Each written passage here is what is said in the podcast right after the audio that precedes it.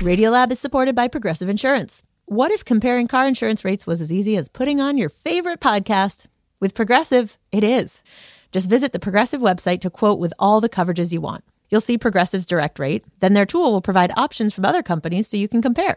All you need to do is choose the rate and coverage you like. Quote today at progressive.com to join the over 28 million drivers who trust Progressive.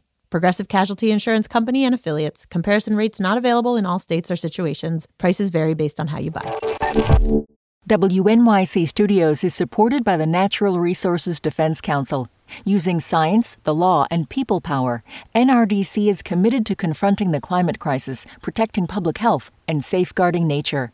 They address the impact of fossil fuels on communities and our environment. They help protect wildlife, public lands, and irreplaceable ecosystems that all living things depend on. They work to enact policies for clean air, clean water, and access to nature for all. You can help NRDC safeguard the earth for future generations. Visit nrdc.org/wnyc for more information. Listener supported. WNYC Studios. Julia. Jad. Hey! Hello. How are you? I'm good.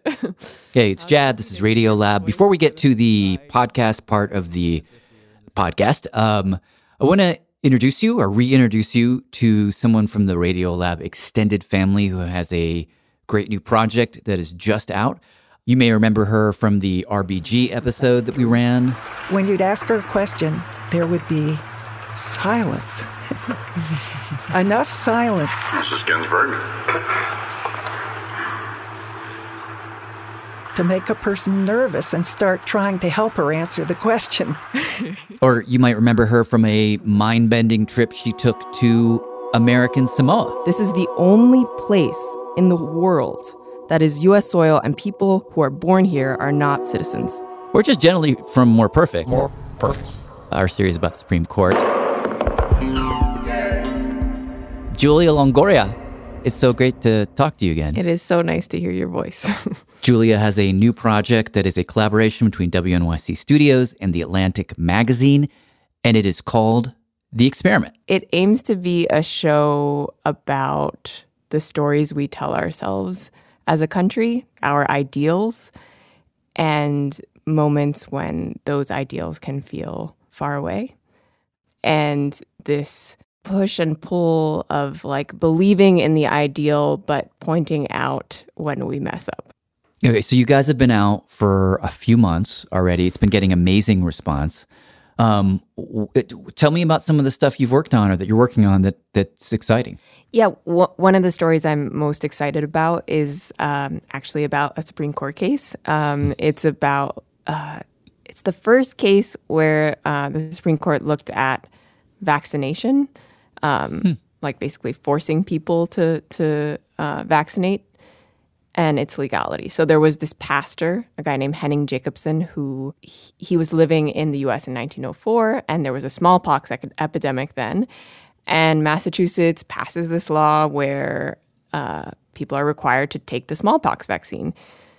So this pastor refused. He was like, "Nope, I'm not doing it. I'm not going to pay your fine." It was it was a it was a fine that they had to pay. And you know, the Supreme Court basically said like tough luck, like you're going to have to pay the fine. And we were just curious about this case in this moment. Uh, so one of our producers, Gabrielle, Hi, is this the Swedish Lutheran Church in Cambridge? just cold called the church we haven't been that in a very long time, but yes. where the pastor used to work, and the pastor who's there now, Pastor Luchahan, picked up the phone I'm sure this is about vaccination. Yes. And was just the best character. He had thought so deeply about this man and was not an anti vaxxer. and he describes um, this portrait of Pastor Jacobson that's sitting in his office. He looks like a, uh, he's got like wild hair and a wild beard, kind of. I think he was like kind of like a fire and brimstone sort of preacher. He's, he's dignified, I would say. Dignified. Sort of asking, what are you going to do with me? And I'm like, I don't know, Henning. I don't know, man.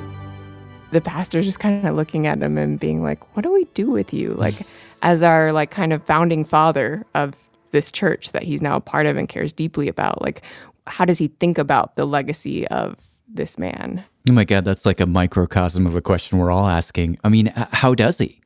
He says that, you know, he has this reflection about how he's kind of glad that Jacobson has this kind of complicated past because, you know, he was human and um, he doesn't, like, they don't have to make an idol out of him, you know, like, they don't get this pristine uh, founding father.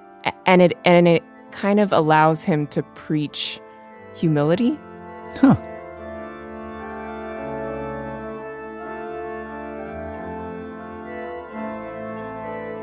I mean, one of the beautiful things about about that I just speaking personally about Radiolab is watching people leave. Hmm. Well, the leaving part is that sucks. That's the sucky part. But then after the sucky part, there's a, like that moment where a new thing comes into the world, and here you are with a new thing, and you're making it also with Catherine Wells, who is another Mo, MoPerf alum, and uh, Radiolab alum Tracie Hunte is working with you. So it's cool. I mean, do you do you feel like I? What's what's a not self-surfing way to ask this question? I'm curious. Like, where do you feel? How do you feel like the the spirit of the show diverges from something like uh, More Perfect or Radiolab? Yeah, I think, um, I mean, you know, so many of the questions that we thought about together while working with you were really the, you know, the origin story of, of the show in a lot of mm-hmm. ways. More Perfect is, is a show about the Supreme Court, and The Experiment is a show that really zooms out from there.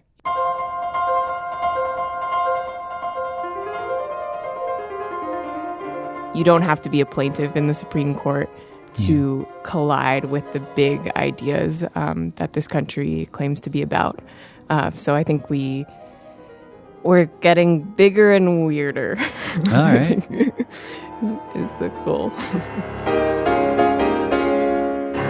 That is Julia Longoria from the new podcast, The Experiment, a collaboration between New York Public Radio and The Atlantic. It is an incredible podcast. I am subscribed. I hope you subscribe.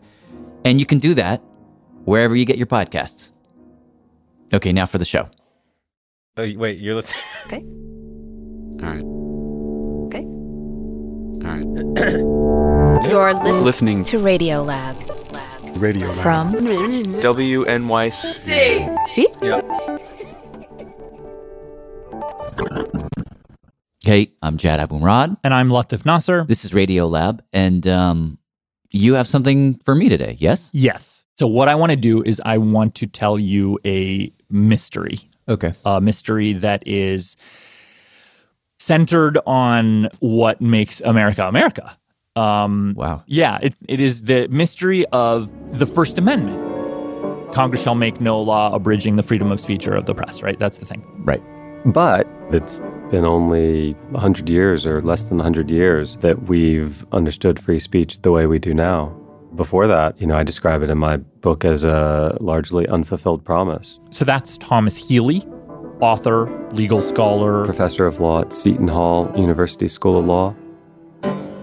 Thank you so much for for coming out to talk to us. Excited to be here. Yeah. I talked to him a couple of years ago, actually, uh, but that conversation that we had has stuck with me because of the way he talked about free speech in this country. And this was really shocking to me that kind of before World War One, the First Amendment was a completely different thing. Is that am I getting that right? Yeah, absolutely. The time that the First Amendment was ratified. And So Healy says that in the early days of our country, like say you wanted to open up a newspaper or print some pamphlets, the big thing that the First Amendment did for you was say that you didn't need to get a license to do that. if you wanted to publish something, if you wanted to have a press, you didn't get licensed by the government to do that. You don't need to pay for a license to print what you want, which means the press was free in sort of the most boring literal sense of that word. Hmm. But but it also meant that the government couldn't censor you by like charging you too much or not selling you a license, which was no small thing. That was a big advance for freedom of speech. Wow, there was no licensing system anymore. Uh, you could say whatever you wanted. But it was unclear at that time whether it offered more. Like whether the First Amendment would protect you after you said whatever you wanted to say. And there was an early test of this. Um, in 1798, the Federalist government passed the Alien and Sedition Act. And not long after that, there were actually newspaper editors who would say stuff against the government and just get tossed in jail. Yes. And the courts upheld it. So it kind of failed the test. it did fail the test. And like you see after that, like a hundred years of failed tests, right? Every time the Supreme Court sees this, you know, variation on the same question, are you allowed to say offensive or subversive things without being punished afterwards? Every time they're like, no, which kind of stands in stark contrast to like what we see around us today like even just in the last 6 months right people online lying about the election on Facebook uh, lying about uh, vaccines you know it, it, during a pandemic um, lies that that even that led to the insurrection at the capitol right um, so so how how do we get to where we are now where it just seems like the understanding is you can say whatever you want against the government and it's fine. Well, it turns out, according to Healy, those views came uh, basically we got those views because of one guy. Oliver wendell holmes. Magnificent is the word for oliver wendell holmes. Regarded today as the greatest supreme court justice in our history. Here is a story as patriotic as the red white and blue. He essentially laid the groundwork for our modern understanding of free speech and who was he, actually? Maybe I should start there. Uh, well, Oliver Wendell Holmes, he was born in 1841, comes from this, you know, old establishment intellectual family in New England. He's kind of like like what you would imagine of a early 20th century Supreme Court justice. He's from a very prominent, wealthy Boston family. His name's Oliver Wendell and Holmes. They're like fancy schmancy names. They all could trace their lineage back to the 17th century. He went to Harvard. He went to Harvard Law School. He fought in the Civil War. Um, on the Union side, of course. Um, and by the time he's sitting on the Supreme Court, he's in his 70s and sort of a, an imposing figure. He had this military bearing about him, this very like upright posture, piercing blue eyes. He had this sort of shock of very thick white hair on his head. Mustache, right? He has a great mustache. Yes. Great mustache. That expanded out past the edges of his face. But the most important thing to know about Oliver Wendell Holmes is that he was stridently anti free speech as we know it today. And that's kind of what's interesting here because the mystery of how this country switched how it saw free speech is actually the mystery of how this one man switched how he thinks about free speech. And and his change of mind became the whole country's change of mind. Huh. And it happened. That switch happened at a very particular moment in his life. So 1917 World War I is happening. And in Washington, the draft is invoked. President Wilson draws the first number. And Congress was worried that if people criticized the draft, then they wouldn't be able to raise an army. Congress passed something called the Espionage Act. Made it a crime to say things that might obstruct the war effort. Part of it had to do with spy stuff, but there was another part that made it a crime to say things. Anything that was critical of the uh, form of the United States government uh, or of the president, anything that was disloyal or scurrious. Which covered pretty much everything. It made it a crime to have a conversation about whether the draft was a good idea, about whether the war was a good idea. And so all of a sudden, people were getting thrown in jail. People who forwarded chain letters that were critical of the war. People who gave speeches against the draft. Or people who said that the war was being fought to line the pockets of JP Morgan. And several of these cases actually made it all the way up to the Supreme Court. So in March 1919, three different cases come up in quick succession Schenck versus United States, Frohwerk versus United States, Debs versus United States. And the court upheld these convictions, saying First Amendment does not apply here. like Espionage Act, lock these people up. And Holmes, in all three of these cases, uh, he actually writes the majority opinions. They're pretty dismissive of free speech. Like, look, we are in the middle of a war. You cannot shut your damn mouth. Joke around. Shut your mouth. Otherwise, you're going to prison. Absolutely, yeah. Um, he saw a sign that said, Damn a man who ain't for his country, right or wrong. And he wrote to a friend and said, I agree with that wholeheartedly. it's like his Um, bumper sticker. exactly. Now, Holmes had his reasons for believing that. A lot of them going back to his experiences fighting in the Civil War. That experience, uh, that had a huge effect on him. Like he had these kind of two complicated feelings about it. One was that it was a war to end slavery, it was a righteous war. But at the same time, it was a brutal and barbaric fight. You know, he watched a lot of his young friends die. He almost died himself. He felt like he was an accidental survivor. He was part of the 20th Massachusetts Regiment, and at Gettysburg, the vast majority of the officers in his regiment were killed. It was so devastating. For, for him, it was unforgettable. Sort of forged him and made him who he was and really influenced the way he thought about the world. I mean, the, the, the, the war was like 50 years earlier, but he was still thinking about it. He still had his uniform hanging up in his closet and it was still stained with his blood. And so when World War I was happening, When people were out on the battlefield risking their life, it wasn't too much to ask people at home to support that. his argument was basically that the good of the country mattered more than one person's right to say what they want, He made the analogy to vaccination. Uh, if there's an epidemic, which for them, like us, was probably top of mind because the Spanish flu had just happened. and you think that vaccination might stop the epidemic, you force people to get vaccinated against their will, you infringe on their liberty, and you force them to get vaccinated For the greater good. for the greater good. And he thought the same thing applied when it came to speech. Later on in his career, uh, Oliver Wendell Holmes took this same argument to a pretty disturbing place, uh, using it to support the practice of forced sterilization in Buck v. Bell. Um, we actually did a whole episode about that case. But going back to speech, these three cases come to the Supreme Court. That's in March 1919, right?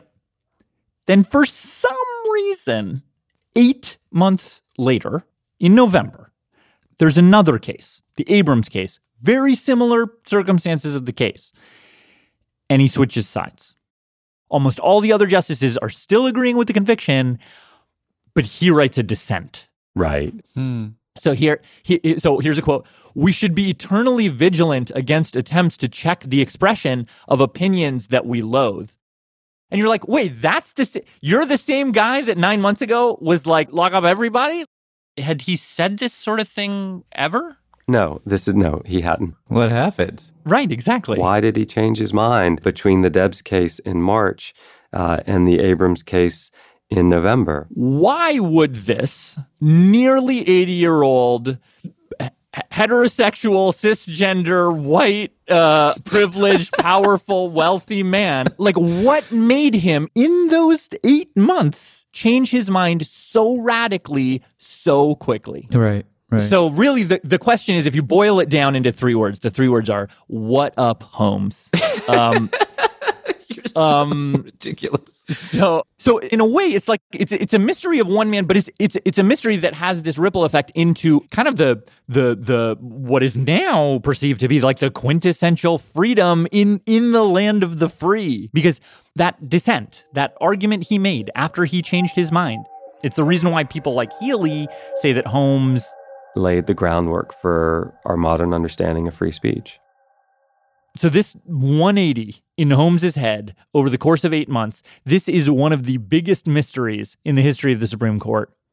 And Healy gets obsessed with this very specific question. Like w- why did Holmes change his mind? Yeah, absolutely. And and I basically tried to reconstruct every day in his life uh, over about a year and a half time period. You're laughing, but I did.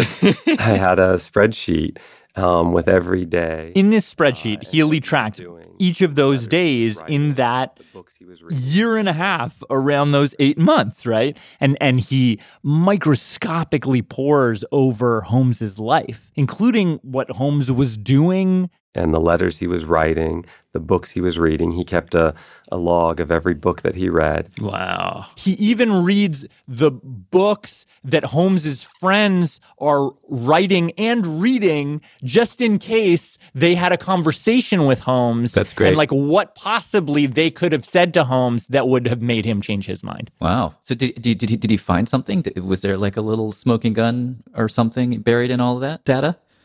Well, one thing he notices as he's digging into the daily doings of Oliver Wendell Holmes uh, is that He became very close with a group of young progressive intellectuals in Washington, D.C. he had a group of very young friends, these brilliant, progressive legal scholars. Among them was future Supreme Court Justice, Felix Frankfurter, the editors of the New Republic magazine, Herbert Croly, and Walter Lippmann. this young socialist named Harold Laski, who at the age of 24 was already teaching at Harvard. And this group, they all gathered in this house in Washington, D.C., called the House of Truth. The House of Truth. Wow. The House of Truth. It was a townhouse, like a little like clubhouse for like young progressives. And Holmes was a frequent visitor there. He would stop in on his way home from court and have a drink And he would like play cards with them. and debate truth with them. So it's like a kind of a funny pairing. Like this nearly 80 year old guy, like hanging out with these like young whippersnapper 20 somethings and like, yeah, just like laying down truth bombs. Holmes loved to talk to people. Um, he loved to be challenged. He loved debate. And as he got older, he found himself not really having anyone to do that with anymore. Like the sort of intellectual friends that he had who were his contemporaries. Those people were all dead by this point.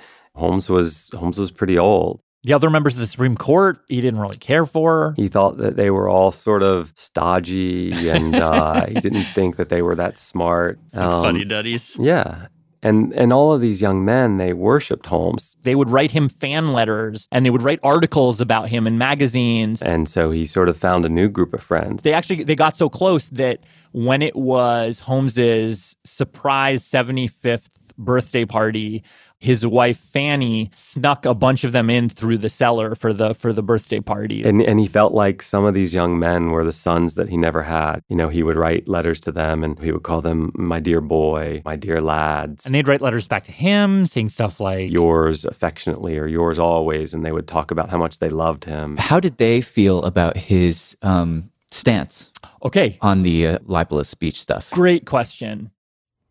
They were not fans. This group essentially engaged in a kind of um, lobbying campaign over the course of Really? a year year and a half uh, to get holmes to change his views about free speech So in May of that year, so remember March is when he has those first opinions.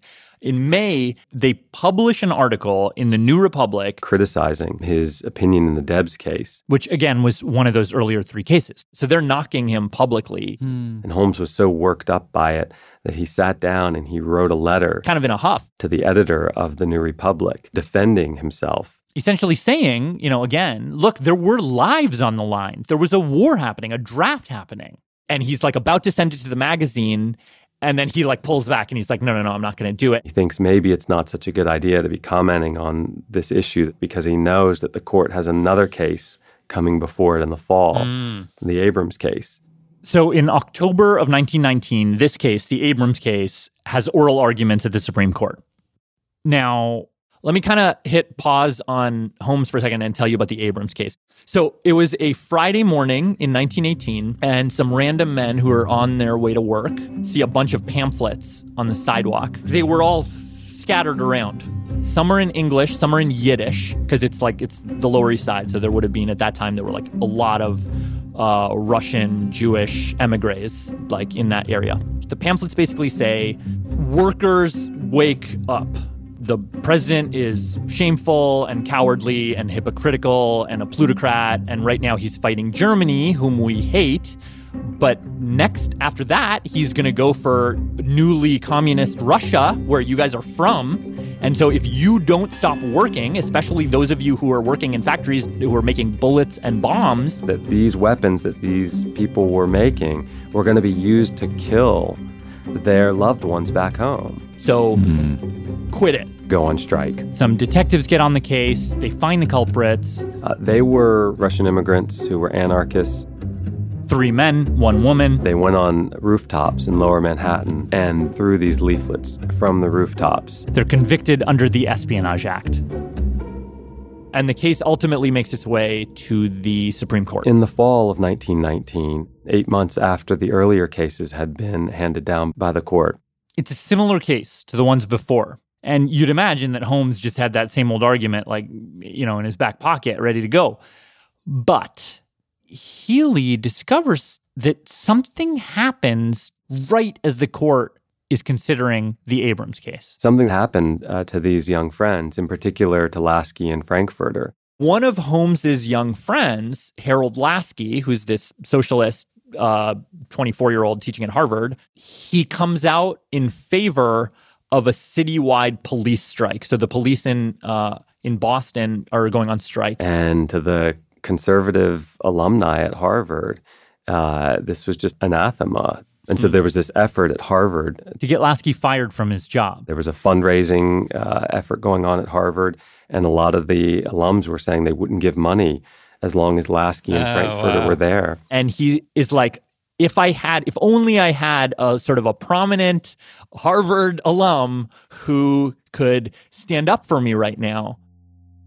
And so he goes to Holmes and he's like, Holmes, they are about to fire me. He's like, please, can you write an article saying that I should be allowed to say this? And in doing so, you will save my job and my reputation, right? So Holmes is in this really tough spot because, on the one hand, should he write this letter, put his neck out, but he's already, as a judge, said yeah. the exact opposite. And as a soldier, he believes that no, like Laski, shut up. Or should he stay quiet and stay consistent? But then he's going to let his friend get publicly yeah. stoned, basically. So he's in this spot. And well, guess what he does? I think I know what he's going to do. He's going to write the letter. He's going to help out Laski. So he does not write the letter. No? He does not write the letter supporting Laski, but instead, that same week, he writes this 12 paragraph dissent to the Abrams case. The Abrams oh. case is oh. about a young socialist. Do you know what I mean? Like, it's like Laski oh, wow. is this young radical who's getting punished for something he said. And then at the same time, he has this case in front of him of young radicals who are getting arrested for something they said. Oh, wow. So he doesn't step in for his friend, but then he does step in for Abrams and company. So, seven members of the court um, voted to uphold the convictions, uh, but Holmes dissented. Here's what he wrote. It's short, it's 12 paragraphs. So, the first thing he's saying is that we should be skeptical that we know the truth. When men have realized that time has upset many fighting faiths, we've been wrong before, and we're likely going to be wrong again. That the ultimate good desired is better reached by free trade in ideas. In light of that knowledge that we may be wrong, the best course of action, the safest course of action, is to go ahead and listen to the ideas on the other side. The best test of truth is the power of the thought to get itself accepted in the competition of the market. Those are the ideas that we can safely act upon. He says every year, if not every day, we have to wager our salvation upon some prophecy based on imperfect knowledge. That, at any rate, is the theory of our Constitution. It is an experiment, as all life is an experiment. Whoa, that's beautiful. Really beautiful. Yeah. Yeah, absolutely. And and the other justices on the Supreme Court, they went to his house and they tried to talk him out of it. And he said, No, it's my duty. And over the next decade or so, when other free speech cases come up, Holmes continues to write very eloquent, passionate defenses of free speech. And gradually, the other members of the court start to listen the great legal journalist Anthony Lewis, this is the way he writes it. Those dissents, and in particular the Abrams dissent, quote, did in time overturn the old crabbed view of what the First Amendment protects. It was an extraordinary change, really a legal revolution. And in particular, it's because he wrapped it in this metaphor the marketplace of ideas that it caught on so quickly and widely. The idea of the marketplace of ideas exploded.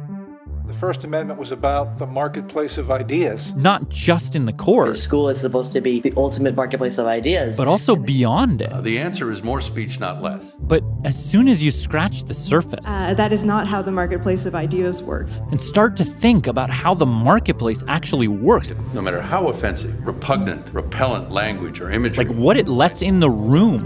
You know what we should do with Nazis? We should defeat them in the marketplace of ideas. Or how you even find it. I don't really know where that is. Uh... The metaphor that has propped up our notion of free speech for the last 100 years just starts to fall apart. And we'll get to that right after this break. Hi, my name is Rachel Mellema, and I'm calling from Alice Springs, Northern Territory, Australia. Radiolab is supported in part by the Alfred P. Sloan Foundation, enhancing public understanding of science and technology in the modern world. For more information about Sloan at www.sloan.org. Science reporting on Radiolab is supported in part by Science Sandbox, a Simons Foundation initiative dedicated to engaging everyone with the process of science. Radiolab is supported by Babbel. Sometimes self-improvement can feel like a pretty overwhelming journey. So what if this year you just got a tiny bit better every day? When you're learning a new language with Babbel, that's exactly what you're doing. Babbel is a science-backed language learning app with quick 10-minute lessons that have been handcrafted by over 200 language experts to help you start speaking a new language in as little as 3 weeks.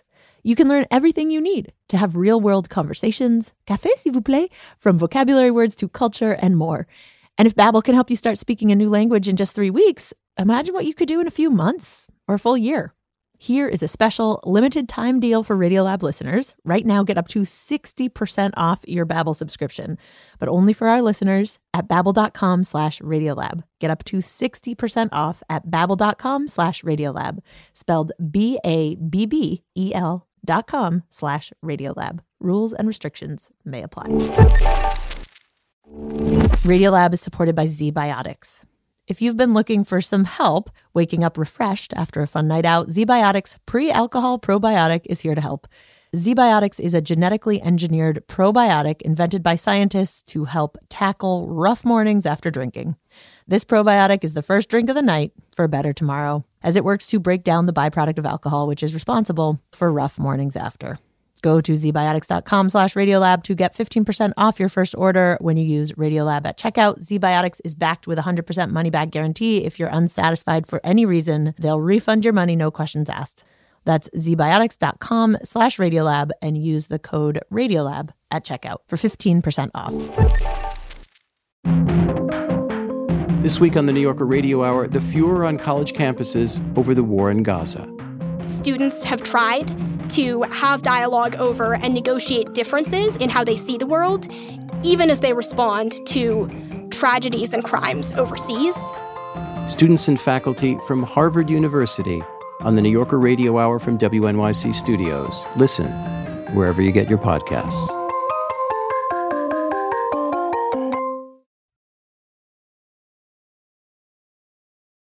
Jad. Latif. Radiolab. And we're back uh, freely talking about talking freely and Oliver Wendell Holmes and the marketplace of ideas. And just what a powerful metaphor that has become for us. Right. And in a way, I do think that there's something so beautiful about the fact that this came out in a dissenting opinion that his fellow Supreme Court justices tried to quash that's in a way it's its own argument. It's like the most persuasive evidence of all for the marketplace of ideas is that if holmes hadn't himself dissented exactly. we wouldn't have the free speech we have today. I love that what you just said. I think that's beautiful. The way in which his argument won is itself proof of the very thing he's saying. Right. But the problem with the marketplace of ideas is that it expresses an ideal that is so much more powerful and beautiful than the reality. Well, so so what's interesting is that Holmes's argument, it's a functional argument. It's in the barter, right? In the marketplace that the truth will rise to the top. This right. will function as a way to sift out the good ideas and the truth. So so it's it's actually a measurable thing. Like we have marketplaces of ideas like like Twitter is a marketplace of ideas, right? Where things get, you know, uh, uh, shouted down and shamed and, and shouted down and shamed or spread and and celebrated. And the amazing thing about Twitter is, is, that you can see that happen. There's there's real data there about retweets and likes and whatever else that, that you could actually use it to test Holmes's idea. Like, does the truth, do the good ideas actually rise to the top? That's exactly right. I mean, as we started to see fake news on Twitter and on Facebook, we realized we had the data to study this kind of question. So I talked to this data and marketing researcher, Sinan Aral, professor, MIT. A couple of years ago, he and some of his colleagues at MIT they took a quantitative look at this exact question like how do truths and falsehoods fare in the marketplace of Twitter? Every verified story that ever spread on Twitter since its inception in 2006, we captured it. They started by gathering up stories from a couple of fact checking websites Snopes, PolitiFact, Truth or Fiction, factcheck.org, Urban Legends, and so on and so forth. And, we- and they just listed all the stories that those sites had fact checked, like about anything politics, business, all kinds of stuff science, entertainment, natural disasters, terrorism, and war. And of all the stories they looked at, some were true and some were false. Then we went to Twitter. And they found for each story the first tweet, basically its entry into the marketplace. And then we recreated the retweet cascades of these stories from the origin tweet to all of the retweets that ever happened. And so for each story, they ended up with a diagram that showed how it spread through the Twitterverse. And and when you look at these diagrams, uh, they look like trees spreading out. And the height and width of each tree would tell you how far and wide the information spread. Some of them are long and stringy, with just one person retweeting at a time. Some of them fan out. Tons of people retweeting the original tweet, then tons more people retweeting those retweets. Lots of branches. On top of that, they could see just how fast the tree grew. How many minutes does it take the truth or falsity to get to 100 users, or 1,000 users, or 10,000 users, or 100,000 users?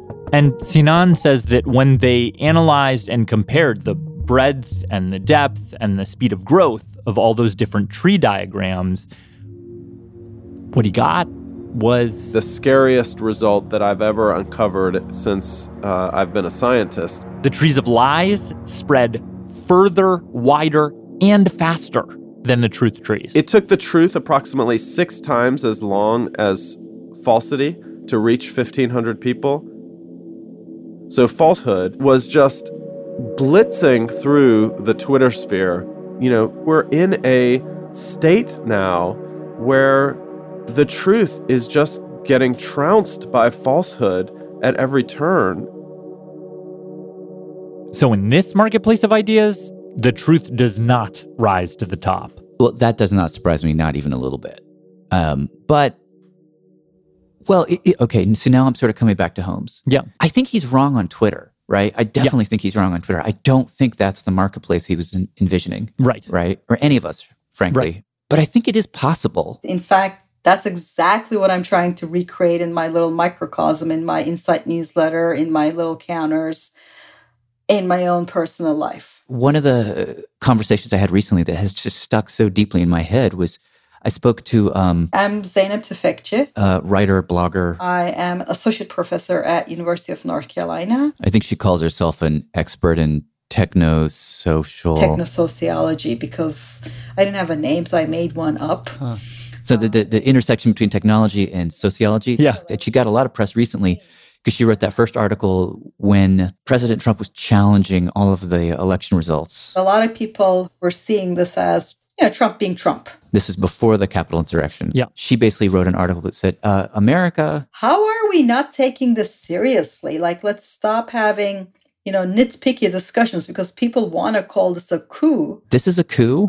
I'm Turkish. I've seen yeah. all kinds of coups. This is a coup. So I sort of wrote that when it was seen almost like a hysterical alarmist thing to say, look, he's actually trying to steal the election. And maybe we don't have the right word for this, but if we ignore it, we'll soon develop the kind of expertise to have the exact right terminology, which is not good, which is how it is in Turkey, where I'm from, because we've been through so many. Yeah. So she was writing this article, which got a lot of attention. But then she did a thing which it's so simple and it's so basic, but it feels beautifully, deeply, originally Holmesian. Right. So um, that article you mentioned, I had published in the Atlantic, but She publishes in the Atlantic, gets a lot of attention, uh, but also some pushback. So she brings on um, this guy Maciej Ceglowski, he's a friend. who just disagreed with her. Like, this is not a coup. After the election, we started really like having this divergent view of it. He was just sort of saying like you're exaggerating. So I'm like, you know what? I have a newsletter called Insight. Huge following. So instead of just sort of disagreeing with me here and there, why don't you write that coherent argument? So she got him to come and write a lengthy takedown of her article. She asked him to write it on her blog, her newsletter to her audience.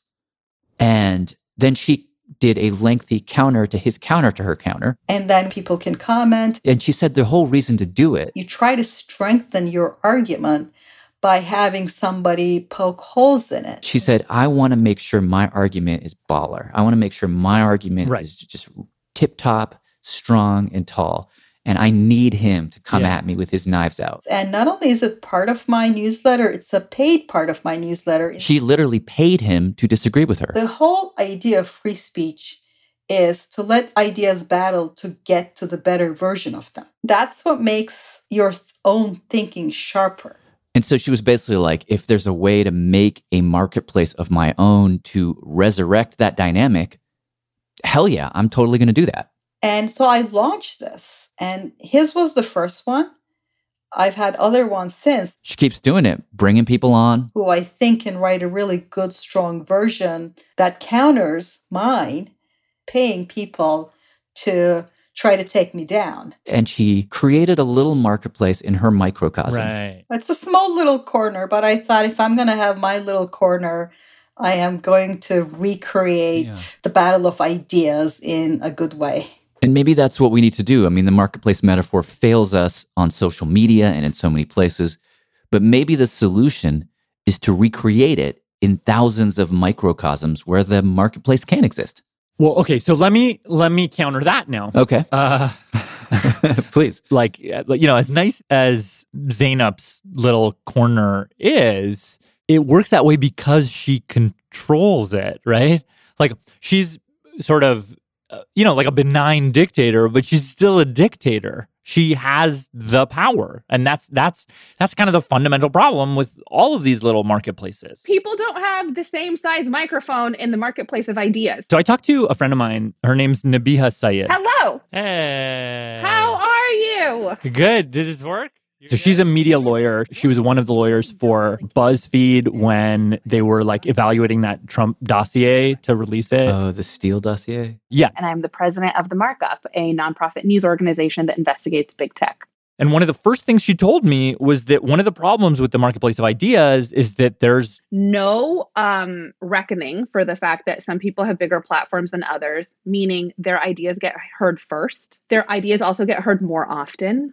Their ideas are also, you know, surrounded by joiners who are like, that idea is popular. I'm going to join it. and part of it she was saying like look like as a muslim woman um who grew up like right after 9-11 you know, not that all things in the American Muslim experience boil down to a single date in 2001, but to the extent that like the aftermath of 9 11 was formative, it was because I felt like there was all of a sudden a narrative about who I was that was playing out in the media you know like uh, as we all know it's, it's like uh, muslim terrorist blah blah blah blah that bore no relationship to my Orange County, Pakistani, like Kardashian esque life, right? like I just didn't. I was like, who are these people? Who this? and she's like and i never my people never got the mic it's about power it's about megaphones But here's the thing to remember: like the marketplace of ideas was one theory, right? Mhm. It's the it's the idea that we glommed onto, and it's the idea that really took off because a variety of social platforms were like, "Yep, that's the one." because it was this sort of idealistic metaphor but also because it was the most convenient Laissez faire. set it and forget it sort of model for free speech But It's not the only one. Historically, there have been a bunch of other models and metaphors that uh, people have used to talk about free speech. Um, some of which take the view not so much that you know argument and dissent lead to truth, but instead um, that like there's a truth out there in the world, and that people have a right to hear it. You should know is the well in your neighborhood poisoning you? Yes or no? Like, what are the facts that you need to know to live your life and operate in society? That's not a subjective set of opinions. Like, is water poisonous? Yes? Why? And what was interesting to me about this view is is unlike Holmes's argument, and for that matter, unlike the you know attitude of "this is America, I can say whatever I want." This view, Conceives of like the rights of a listener, not just the rights of a speaker. the way that we do things now, We focus a lot on who gets to talk, right? Yeah. If everyone's talking, somehow blah blah magic happens.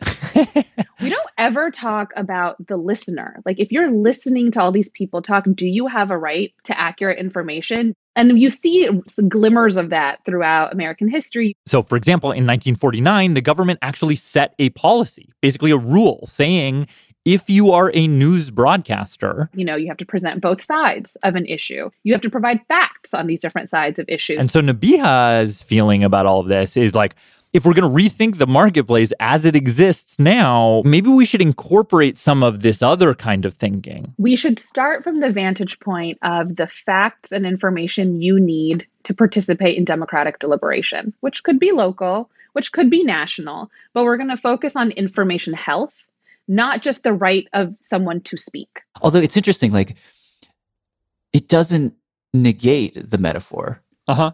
The problem is the metaphor is so beautiful, it it, it, it distracts you from those key questions. It right? totally does. But but those questions can be used to repair the metaphor into something that's actually functional. Can't you just say say the marketplace of ideas, asterisks, okay, and then in the asterisks, it's like assuming that everyone has equal access to the marketplace, Yeah. assuming that each voice is properly weighted, assuming that truth and falsehood are somehow taken into account, uh, that uh, I mean, what we're talking about is a regulated market of ideas. Yeah, I, I mean, I think that's good, but but then the question is like, who regulates it? How do we regulate it? Right now, the people who's regulating, it, like we have the courts with like Citizens United being like, we don't. unfortunately. Yeah, and, th- and now it's going to be Facebook Yeah. and the CEO of Twitter is the one regulating. It doesn't make sense. Like, who has that power, Yeah. and how do we negotiate over that power? Which sort of just feels like we're back at square one, right? Like, like we're back to the original problem. Like, who should regulate speech?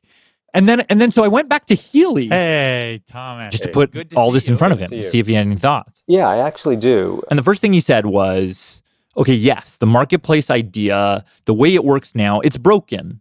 And and it's it's in general, it's just a it's an odd way to think about speech. This kind of weird, you know, commercial understanding of free speech. What about thinking about us all as as scientists? Because you're not you're not buying and selling potatoes. You're looking for truth. Absolutely, right. We're not buying and selling potatoes. We're testing the theory of relativity. Yeah. but he pointed out to me something else that Oliver Wendell Holmes said in that Abrams dissent. It turns out that Holmes relied on another metaphor in his Abrams dissent as well. There's a thing he says right after the marketplace idea. He writes that, at any rate, is the theory of our Constitution. It is an experiment, as all life is an experiment. And so Healy says what he thinks about is that one word, experiment. And what Holmes could have possibly meant by that. And he's come to the view that that Oliver Wendell Holmes was probably acutely aware through all of his experiences that reckoning with free speech when you're trying to build a democracy It doesn't end. We don't we don't win the game.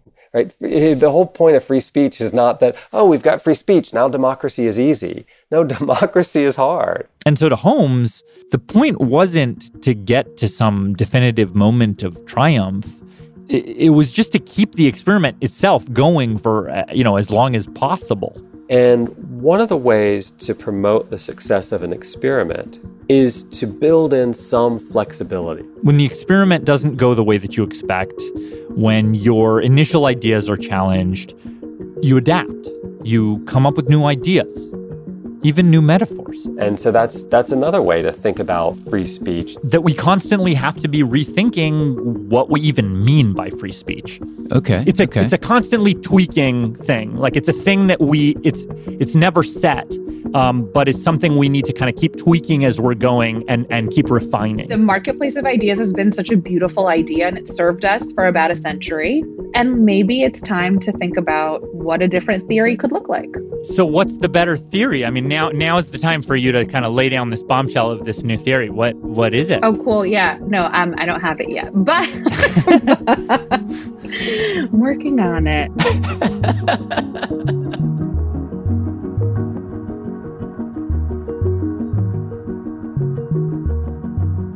Speaking of which, what is a better metaphor? What is a better way to think about free speech in a modern society? Email us at radiolab at wnyc.org. Yeah. Email us, tweet at us. Maybe don't tweet at us, given what we've learned. Um, but uh, let us know what you think. If you want to keep tabs on the wonderful Nabiha Syed, uh, you can find her at themarkup.org. Um, obviously, this this whole uh, episode started with Thomas Healy's book, The Great Dissent. Um, and he actually has a new book out called Soul City. This episode was produced by Sarah Qari. Thanks to Jenny Lawton, Soren Shade, and Kelsey Padgett, who actually did the initial interview with Thomas Healy uh, with me back in the more perfect days. I'm Jad Abumrad. I'm Latif Nasser. Thanks for listening. Hi, this is Megan Moore calling from Kansas City, Missouri. Radio Lab was created by Jad Abumrad and is edited by Soren Wheeler. Lulu Miller and Latif Nasser are our co hosts. Susie Lechtenberg is our executive producer. Dylan Keefe is our director of sound design. Our staff includes Simon Adler, Jeremy Bloom, Becca Bressler, Rachel Cusick, David Gebel, Matt Keelty, Annie McEwen, Sarah Qari, Arianne Wack, Pat Walters, and Molly Webster, with help from Shima Oliai, Sarah Sandbach, and Karen Leong. Our fact checkers are Diane Kelly and Emily Krieger.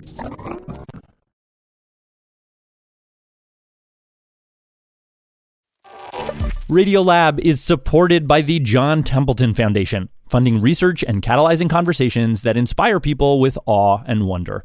Learn about the researchers making the latest discoveries in the science of well being, complexity, forgiveness, and free will at templeton.org slash podcast.